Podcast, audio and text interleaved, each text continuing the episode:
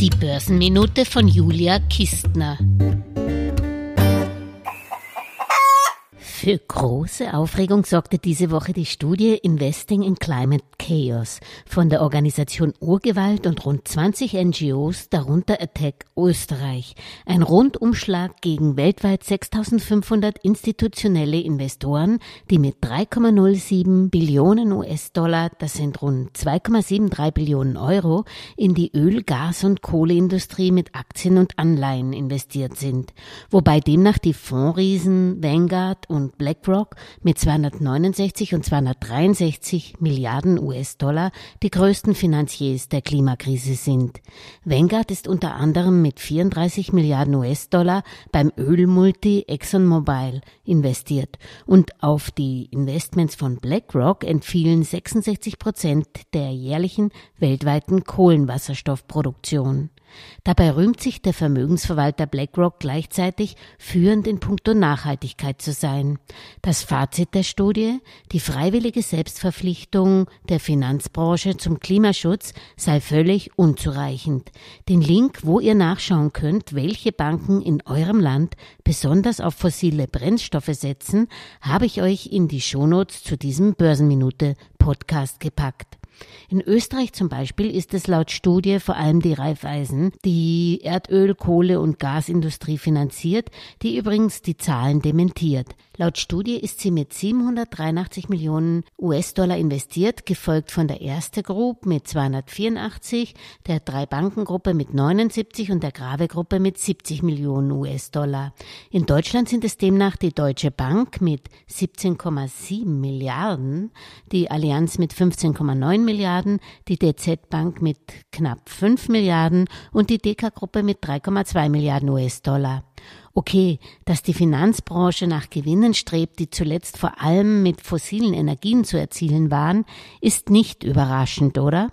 Allerdings, wenn man auf der anderen Seite mit wir handeln im Gleichgewicht mit unserem Planeten oder mit besonders hochgesteckten Klimazielen wirbt, na, dann klingt das nicht mehr allzu glaubwürdig.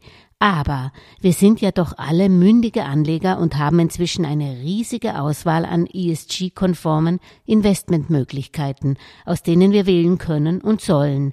Denn durch unsere finanziellen Vorlieben bewegen wir dann auch die Banken und die Unternehmen dazu, nicht nur grün zu sprechen, sondern auch selbst entsprechend zu agieren, zu investieren und zu finanzieren.